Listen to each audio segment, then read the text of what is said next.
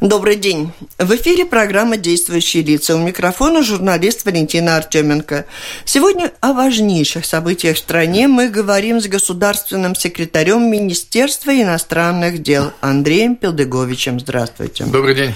В студии вместе со мной работают журналисты Андрей Хатиев из бизнес-портала bb.lv и Кристина Кутинцева из газеты «Дина». Э, добрый, Добрый день. Здравствуйте. Говорим о внешней политике Латвии, проблемах отношений с Россией, влиянии событий в Украине на геополитическую ситуацию. Ну, наверное, и не, не только. Прежде всего, вчерашняя пресс-конференция Владимира Путина. Главный сигнал миру и Латвии, какой вы там и мы там читаем. Ну, вы знаете, в принципе, конференция, по-моему, в основном-то была посвящена внутренним вопросам Российской Федерации и, конечно, экономической ситуации. Это я, может быть, так не буду особенно комментировать.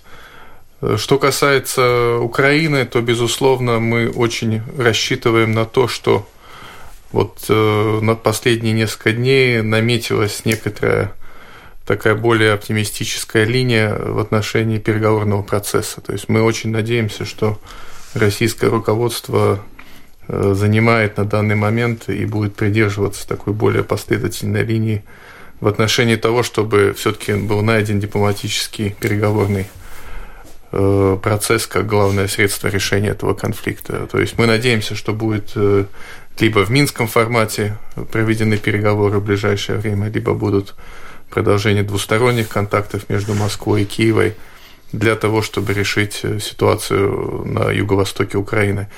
Э, вселяет некоторый оптимизм то, что в последнее время руководство России подчеркнуто э, относится к Луганской области, к Донбассу, как э, неотъемлемой части Украины. Это, с нашей точки зрения, безусловно, принципиально важный момент – ну, вот такого рода отношения, как э, к неотъемлемой части Украины к этим областям, это будет означать уже без какой-то э, такой большой гуманитарной помощи, какой-то границы, или вот так вот все может остаться, только все вот признали, что это все-таки часть ну, Украины. За, за последние, к сожалению, 10 месяцев там э, произошла очень большая трагедия, помимо того, что погибло более 4 тысяч человек – фактически э, этот регион Украины находится в состоянии гуманитарной катастрофы. Решать там придется массу проблем, но прежде чем э, это, эту ситуацию начинать разрешать, необходимо в первую очередь определиться по, так сказать, принципиальным вопросам, э, где находится эта территория. Необходимо в первую очередь, естественно, прекратить военные действия, то есть должно быть проведено разграничение, так сказать, и развод э, противоборствующих сторон э, в военном плане. И, конечно, присутствие наблюдателей международных, э, с нашей точки зрения, тоже принципиальное условие, чтобы ОБСЕ, работники ОБСЕ имели допуск к украинской границе, могли контролировать происходящее в этом регионе не только в двух точках ну а как можно, как можно шире. То есть если по этим трем позициям удастся, так сказать, принципиально договориться, это позволит создать условия для решения уже других э, вопросов, связанных и с беженцами, и с восстановлением э, мирной жизни. Ну а вот что там разводить, если из России глава страны и не только, речь идет только о том, что ну, нет там никаких российских войск. А что разводить собираетесь? Ну, российская сторона отрицает присутствие... Да. Вот как договариваться, э, уведите, а если они говорят, а у нас нет? Непосредственных войск, хотя они признают, что там действуют так называемые добровольцы, либо отпускники и так далее. Э, это тоже, конечно, очень сложный вопрос, но, э, как я сказал, без, так сказать, перемирия, без режима тишины хотя, несмотря на, все, на весь этот вот оптимизм, э, более несколько десятков военнослужащих украинской армии погибли за последние, так сказать, 2-3 недели. Э, тем не менее, если вот, этот вот эти вот заявления президента Путина, они будут подтверждаться и реальными действиями на местах, то есть прекращением перестрелок, началом, так сказать, переговоров с представителями Донецка, Луганска и центральными властями Киева. Если будет представители ОБСЕ, представители украинских властей допущены на пограничные пункты российско-украинской границы, тогда Э, появится надежда для большего оптимизма. Но пару месяцев назад э, господин Путин уже заявил о перемирии, но мы помним, что тогда никакого перемирия не случилось. Он просто сказал, э, пообещал, но в итоге вы сами видели, что там начало происходить. Ну, я э, согласен, что в первую очередь мы хотим, чтобы вот эти вот заявления подкреплялись реальными делами и реальными э, переговорными так сказать, действиями, реальными э, шагами России по стабилизации ситуации на Украине. Теме, Андрей? Нет? Я завершаю эту тему, хотя вот э, надежда, вы высказываете, на это надеется весь мир, весь мир, мир говорит о том, что он хочет торговать с Россией, не хочет с ней воевать, но ЕС сегодня провозглашает новые санкции против России в связи с Крымом. Это означает то, что все, о чем вы говорите, что вот надежда есть, ну, их что ли мало? Надежда, надежда умирает последней, как говорится. И в некотором смысле последние, может быть, несколько недель они вселяют оптимизм, поскольку э, Россия, как на данный момент, во всяком случае, заняла такую более четкую, понятную позицию в отношении принадлежности Луганской, Донецкой областям к Украине.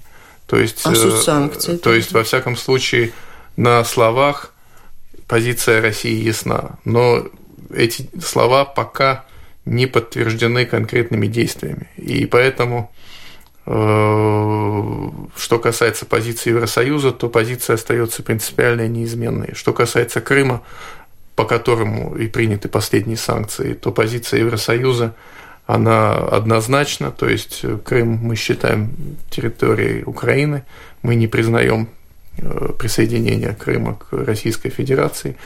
Поэтому Евросоюз и принял новый пакет, который ограничивает инвестиции в Крым, э, пакет, который ограничивает э, транспортные связи с Крымом, то есть все порты Крыма будут закрыты для, для судов, кораблей стран Евросоюза.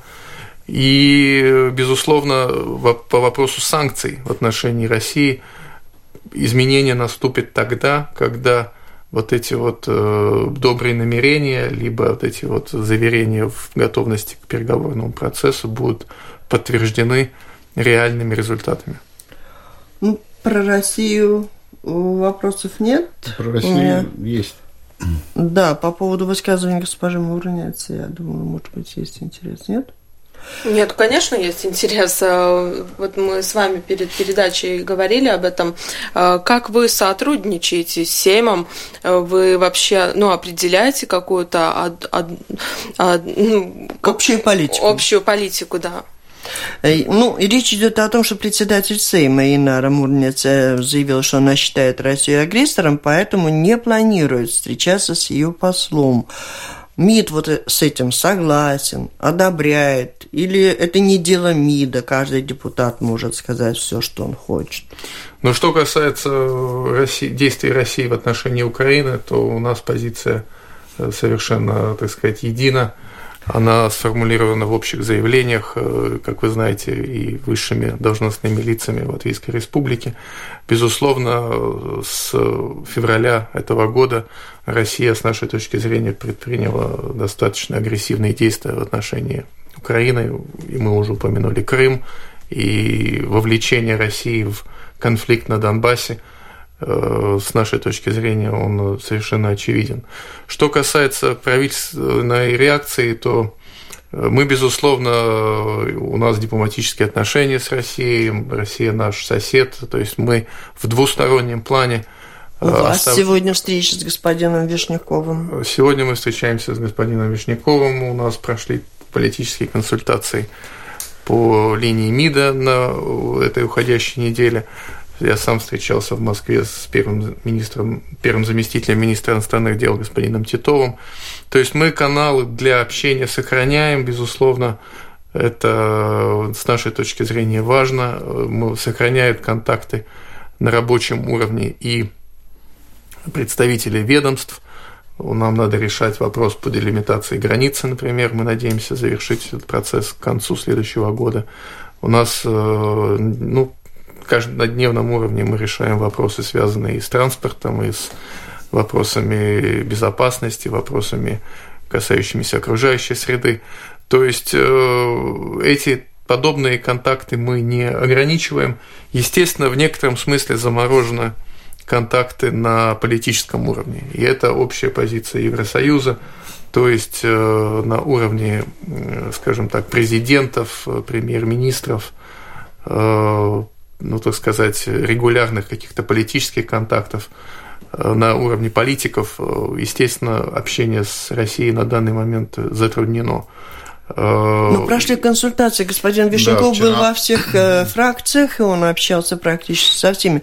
Вопрос-то в чем? Вот заявление госпожи Мурницы, как расценивают в МИДе или никак не расценивают, не ваше дело. Каждая инстанция действует по своему правительству, вот так, как вы рассказали, а а парламент непонятно, потому что там одни так, другие иначе. Ну, в парламенте э, у нас, э, с одной стороны, создана вот эта группа сотрудничества с Россией, э, которая, которая в общем-то, всегда существовала. Позиция правительства, как я уже сказал, заключается в том, что, естественно, политически мы Э, жестко реагировали на э, участие. Я вас умоляю, ну не надо повторять, вы это уже третий раз нам рассказываете, да. мы это понимаем. Э, как в МИДе в правительстве оценивают заявление госпожи Мурницы, главы парламента Латвии? Ну, мы считаем, что, так сказать, безусловно, спикер имеет свое мнение. Я думаю, что сама председатель Сейма – она может прокомментировать это ее личное мнение. То есть либо, это вот либо МИД это... как бы и не должен за этим следить, да, кто там? Ну нет, ну мы безусловно информируем э, и имеемся мы в контакте с Сеймом относительно наших всех вопросов внешней политики. Каждую неделю мы отчитываемся в комиссии по международным делам, в комиссии безопасности о происходящем наши национальные позиции всегда, так сказать, представляем Сейму.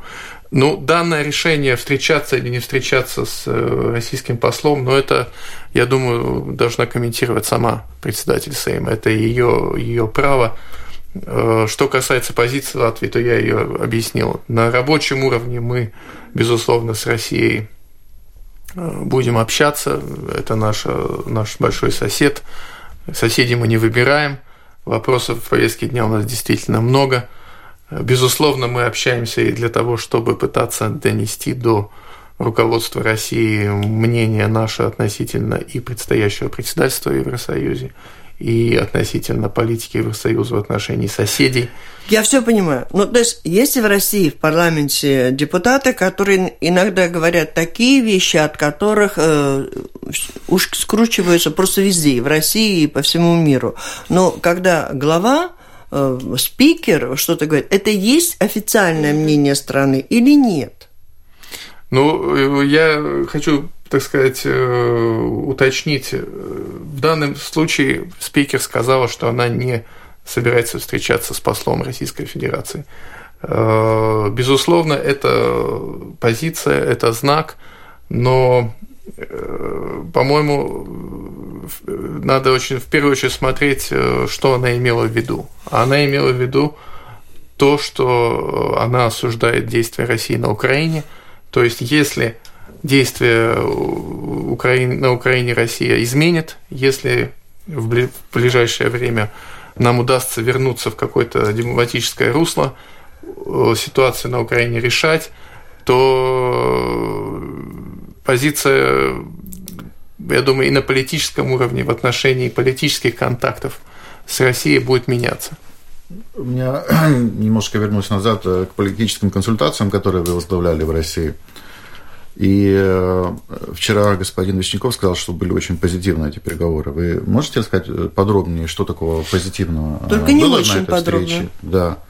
и, или просто сама уже встреча, это, это уже очень позитивно. Ну, я думаю, что сама встреча, она, безусловно, уже позитивна сама по себе, но она только подтверждает мною прежде сказанное. Да, я, кстати, был мы... уже в прессе, господин Петр Дегович сказал, что латвийско-российский диалог выстраивается в последнее время в позитивном ключе. Я тоже это вывела в кавычки, думаю, спросить, мы... где там тому приметы? Мы пока не видим ничего особо позитивного. Ну, вы знаете, мне, мне, мне кажется, что нам стоило бы оценивать, так сказать, всю картинку, всю ситуацию в комплексе. Безусловно, э, в этом году над всеми нашими отношениями давляет украинский кризис. Безусловно, он очень сильно повлиял, и много негатива связано с этим. Но в то же время я хочу, так сказать, для полной, так сказать, картины упомянуть то, что на данный момент нам удалось э, сохранить темп по многим, по многим вопросам. Что касается, допустим, товарооборота между нашими странами, то он практически, вот мы не знаем точно еще четвертый квартал, но первые три квартала э, мы, в принципе, держимся примерно в той же динамике. Несмотря на санкции, несмотря на Украину, несмотря на турбулентность по многим другим вопросам. Что касается, вот я упомянул работу в приграничии, э, так сказать, делимитацию границы и так далее, мы э, продержали темп. Что касается э, контактов на каких-то межведомственных уровнях, тоже, в общем-то, мы не политизировали эти контакты. Это, может быть, не всегда были встречи министров, либо премьер-министров, но, тем не менее, работа, работа продолжается в этой области. То есть, э, подводя, так сказать, итоги этого года и консультации, которые были в Москве, нам кажется, что ну, в целом нам удалось, удалось э, сохранить э, вот эти вот каналы для общения. Нам удалось обсудить в Москве достаточно много идей в отношении 2015 года. Я поделился видением Латвии относительно приоритетов председательства в Евросоюзе. Э, мы планируем некоторые встречи на министерском уровне здесь, в Риге, с участием Российской Федерации. Например, встреча министров э, э, науки и культуры, встреча министров транспорта стран Евросоюза, стран гигантов Юго-Восточной Азии, Казахстана, России мы планируем в апреле. Российская сторона выразила интерес к подобным встречам. Ну, то есть, да, безусловно, Украина это очень-очень большое бревно, так сказать.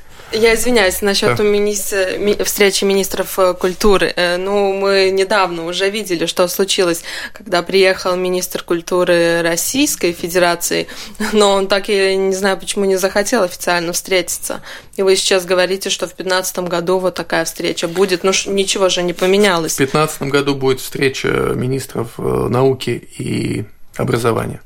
Что касается э, визита господина Мединского, то, как нам известно, эта идея, это была частная поездка на выходных в субботу-воскресенье. Э, идея была очень такая скоропалительная, даже посольство России здесь в Риге не было проинформировано об, это, об, этом, об этом частном визите. Поэтому э, я бы, я бы из этого конкретного случая не делал бы каких-то выводов. Про патриарха Кирилла планов на следующий год нет ли? Э, приглашение остается в силе, но, безусловно, мы хотели бы этот э, визит организовать тогда, когда будет подходящая, скажем так, будет более подходящая, скажем так, атмосфера более благожелательная для подобного духовного визита. Вот я так понимаю, если мы подводим эти итоги, э, МИД делает все для того, чтобы эти дорожки, тропинки, мосты, они сохранились, может быть, немножко заросли травой, но не были разрушены. Мы не хотим ничего разрушать, мы не хотим, и, чтобы... Так я об этом и чтобы говорю, чтобы они были, когда что-то возникает, и опять было, было где идти. Ну, у меня, если, если, так сказать, э, поделиться моими впечатлениями в Москве, то мне показалось, что многие россияне, я имею в виду представителей правительства, представителей парламента, Думы, Совета Федерации, они э, пребывают в некотором таком, может быть, информационном вакууме.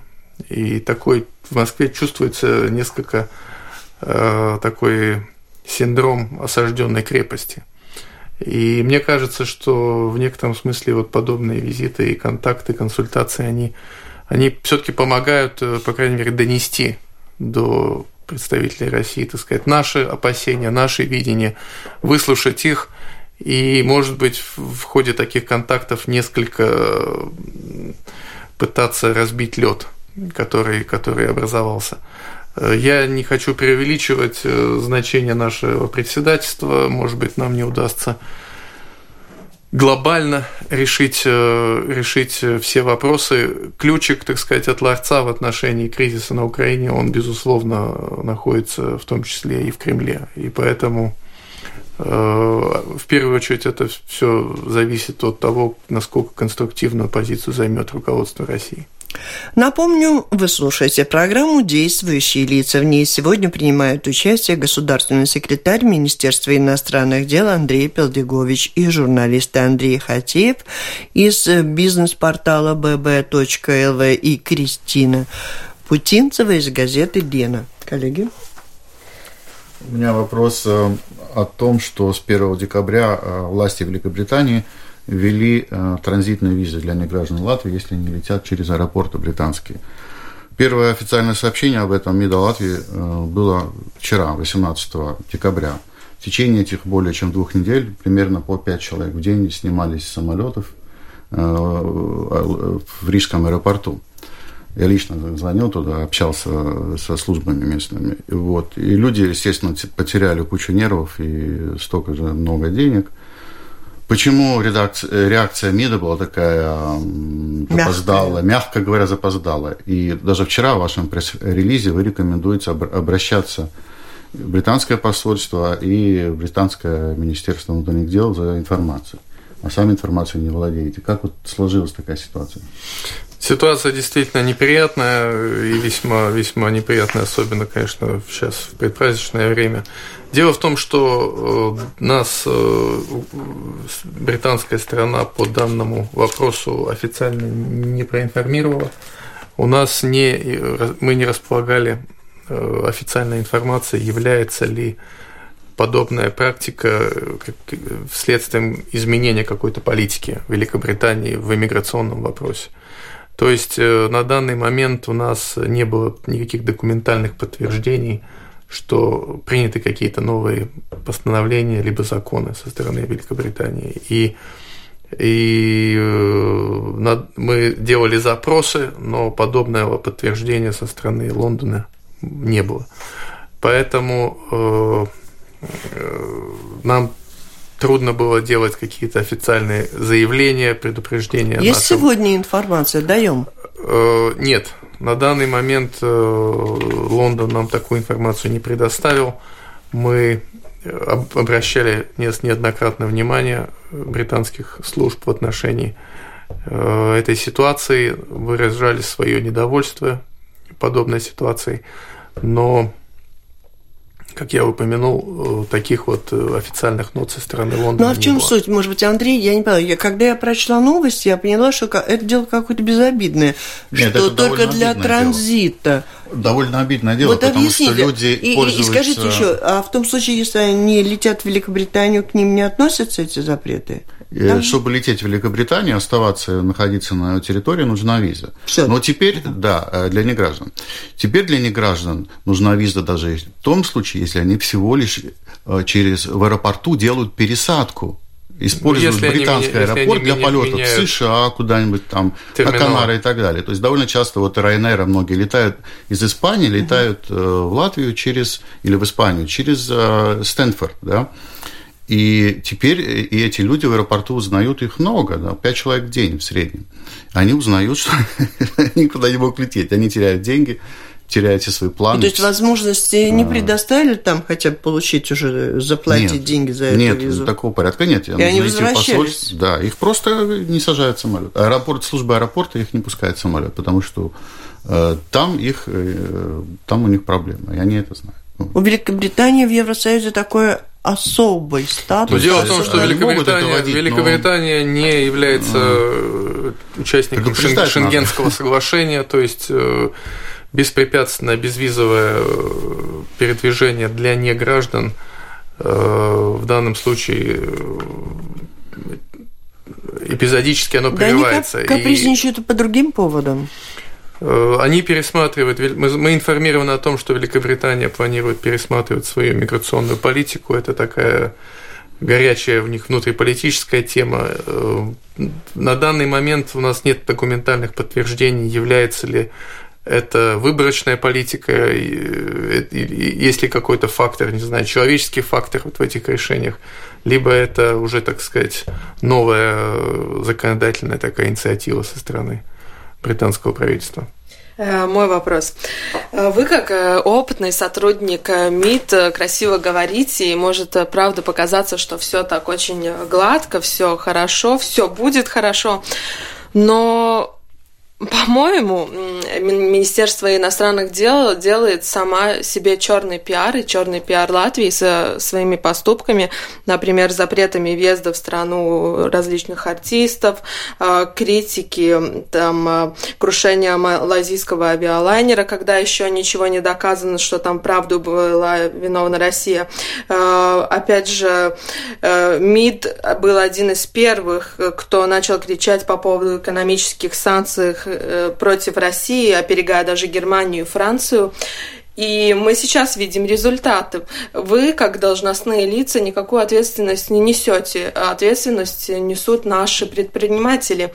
И получается так, что когда вот громко кричать и лаять, тогда мы умеем, а когда нести ответственность, тогда мы зовем караул в Европейский парламент. Вот как вы объясните вот такую ситуацию, что сам МИД, я не знаю, может быть, кто-то хочет растить, например, господин Ренкевич рейтинги на вот э, за счет сложившейся ситуации, но мы сами себе стреляем в ногу. Я хотел бы немножко бы уточнить, э, о каких, так сказать, э, экономических, я не знаю, последствиях вы говорите.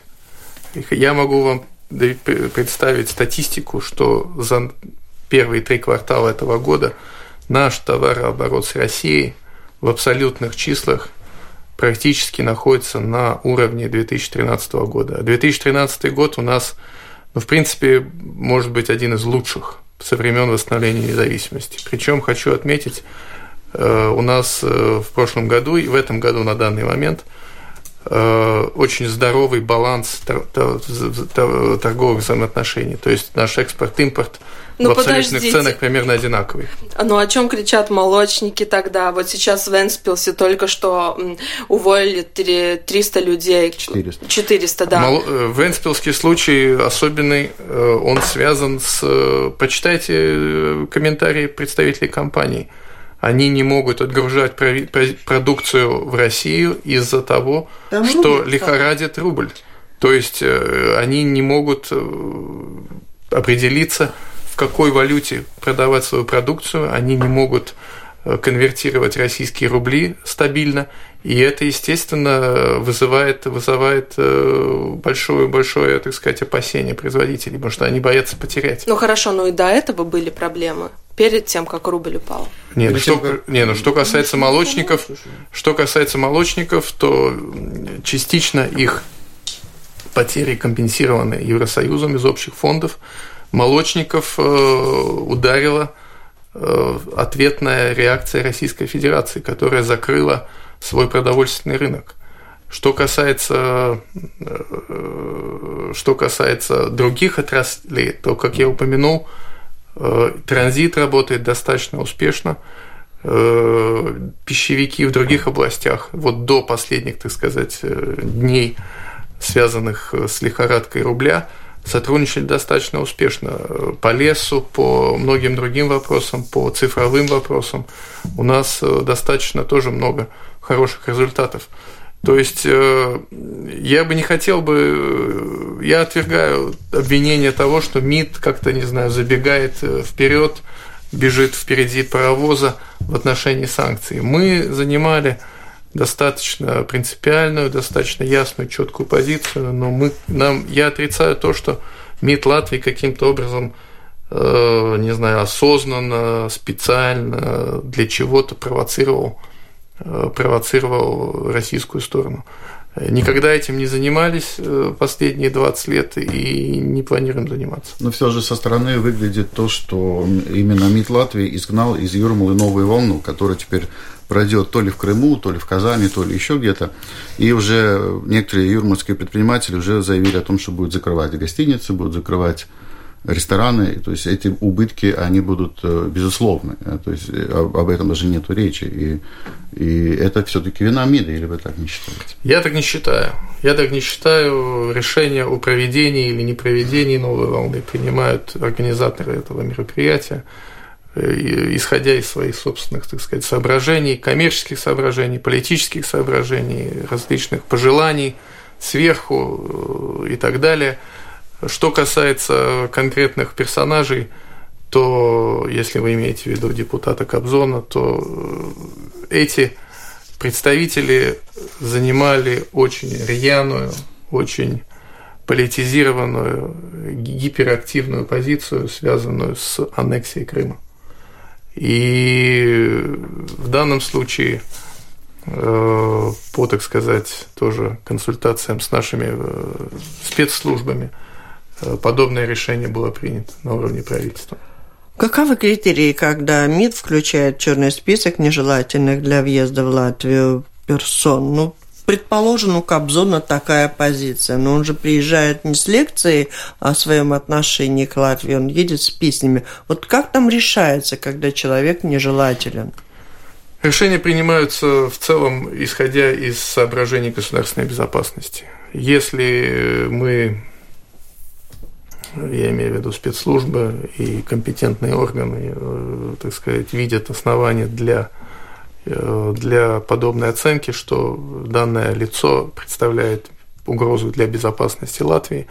Если мы видим, что э, лицо своей деятельностью, активной деятельностью пропагандирует идеи, действия, которые несут угрозу для латвийской, не знаю, территориальной целостности, для мира, стабильности – в латвийском обществе, то делаются подобные, подобные решения. В принципе, э, злоупотреблять мы этими мерами не собираемся, э, используем их в, экстренной, в экстренных случаях.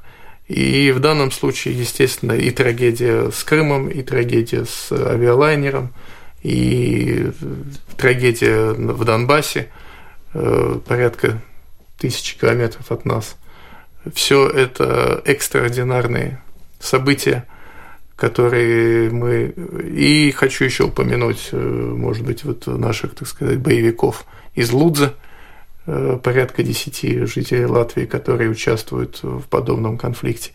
Это, безусловно, вызывает очень большое беспокойство. Э, позицию, которую заняла Россия вот в этих четырех вопросах, нас, безусловно, очень беспокоит. И поэтому были приняты такие решения, какие они были сделаны для того, чтобы э, положить конец. Хотелось бы сравнить этот метод э, противостояния.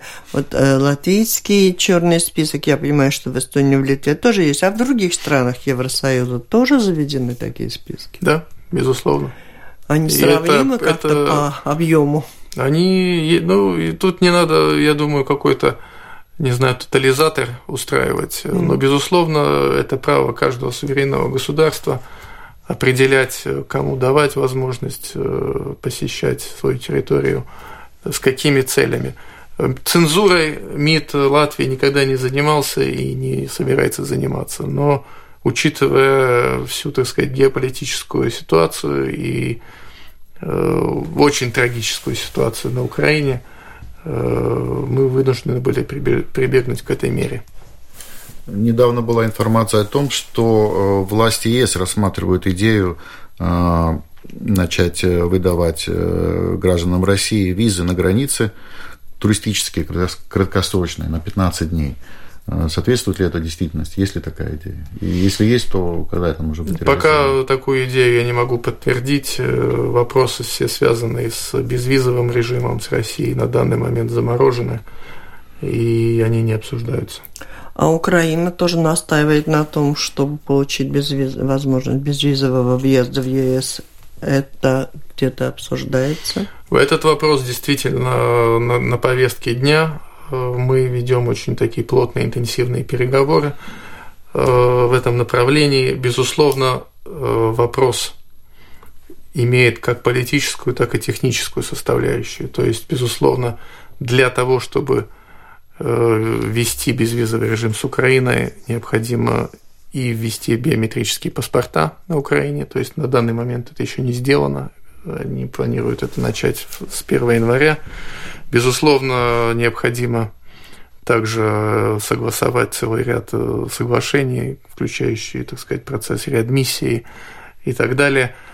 То есть мы, мы идем к, этому, к этой цели, мы хотели бы, чтобы это произошло в 2015 году, но э, конечный результат будет зависеть от украинской стороны. Смогут ли они в течение следующего года э, сделать всю техническую работу. Латвия поддерживает эту идею? В принципе, мы это поддерживаем. В принципе, мы хотели бы к этому выйти в 2015 году. С Молдовой безвизовый режим работает уже на протяжении последних месяцев.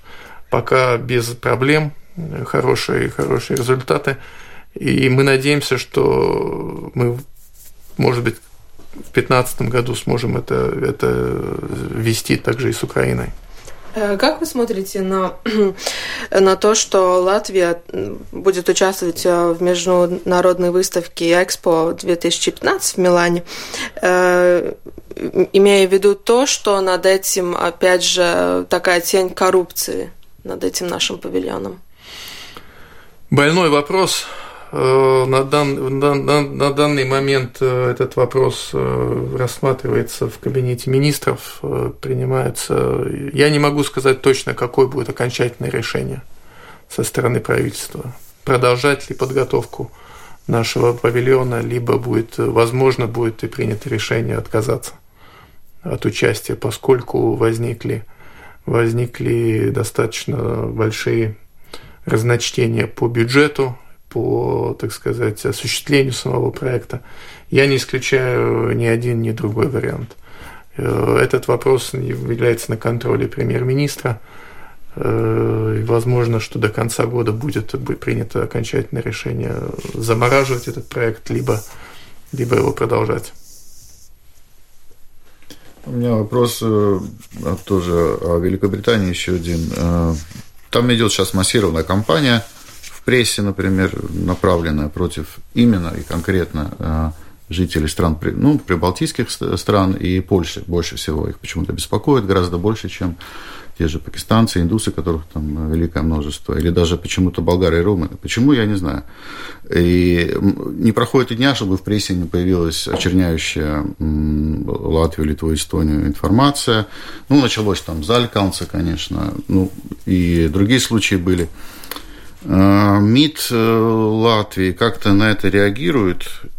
Как-то вы с британскими коллегами общаетесь на эту тему? И понимаете, почему к нам относятся хуже, и, чем... Вот... Да, почему эта компания идет, и британские власти ее подогревают и своими высказываниями. И прогнозируете ли вы какие-то проблемы для тех, кто там находится, наших э, граждан? Ну, в первую очередь, мы, конечно, отслеживаем э, вот этот вот и политическую дискуссию в Англии, в Великобритании в преддверии выборов в следующем году. И, естественно, наш посол, господин Тейкманис, достаточно активно участвует и в работе со средствами массовой информации, пытаясь пытаясь бороться с, скажем так, неблагоприятными стереотипами в отношении в отношении жителей Восточной Европы, стран Евросоюза, присоединившихся в 2004 году. Нам кажется, что вот эти вот э, стереотипы, которые вы упомянули, они не отвечают действительности. И абсолютно большинство тех наших жителей, которые там находятся, они, как говорится, честные труженики и, э, скажем так, не злоупотребляют э, в массовом порядке какими-то социальными социальными благами, которые предоставляет. И не покидают Англию в массовом порядке. Движение и, так сказать, миграция имеет место в обоих направлениях. Мы пытаемся эту нашу, так сказать, позицию, реальную ситуацию разъяснять как средством массовой информации, так и британским политикам. И, конечно, ведем большую работу с нашей общиной. У нас э, действительно и в Ирландии, и в Великобритании за последние 10 лет сформировалась очень серьезная община. И это одна из, один из главных приоритетов нашего посольства. Наше посольство там работать э, и с социальными вопросами, и с вопросами, связанными с образованием. Э, появляются новые такие пилотные проекты э, и по изучению латышского языка в конкретно британских, ирландских школах. Мы пытаемся и финансово по возможности помогать, чтобы помочь, так сказать, нашим жителям и сохранить языковую, так сказать, связь с Латвией, с молодым поколением работать э, и по образованию, и по культуре, и чтобы э, сохранить связь, облегчить жизнь и э, вот эти вот стереотипы по возможности развеять.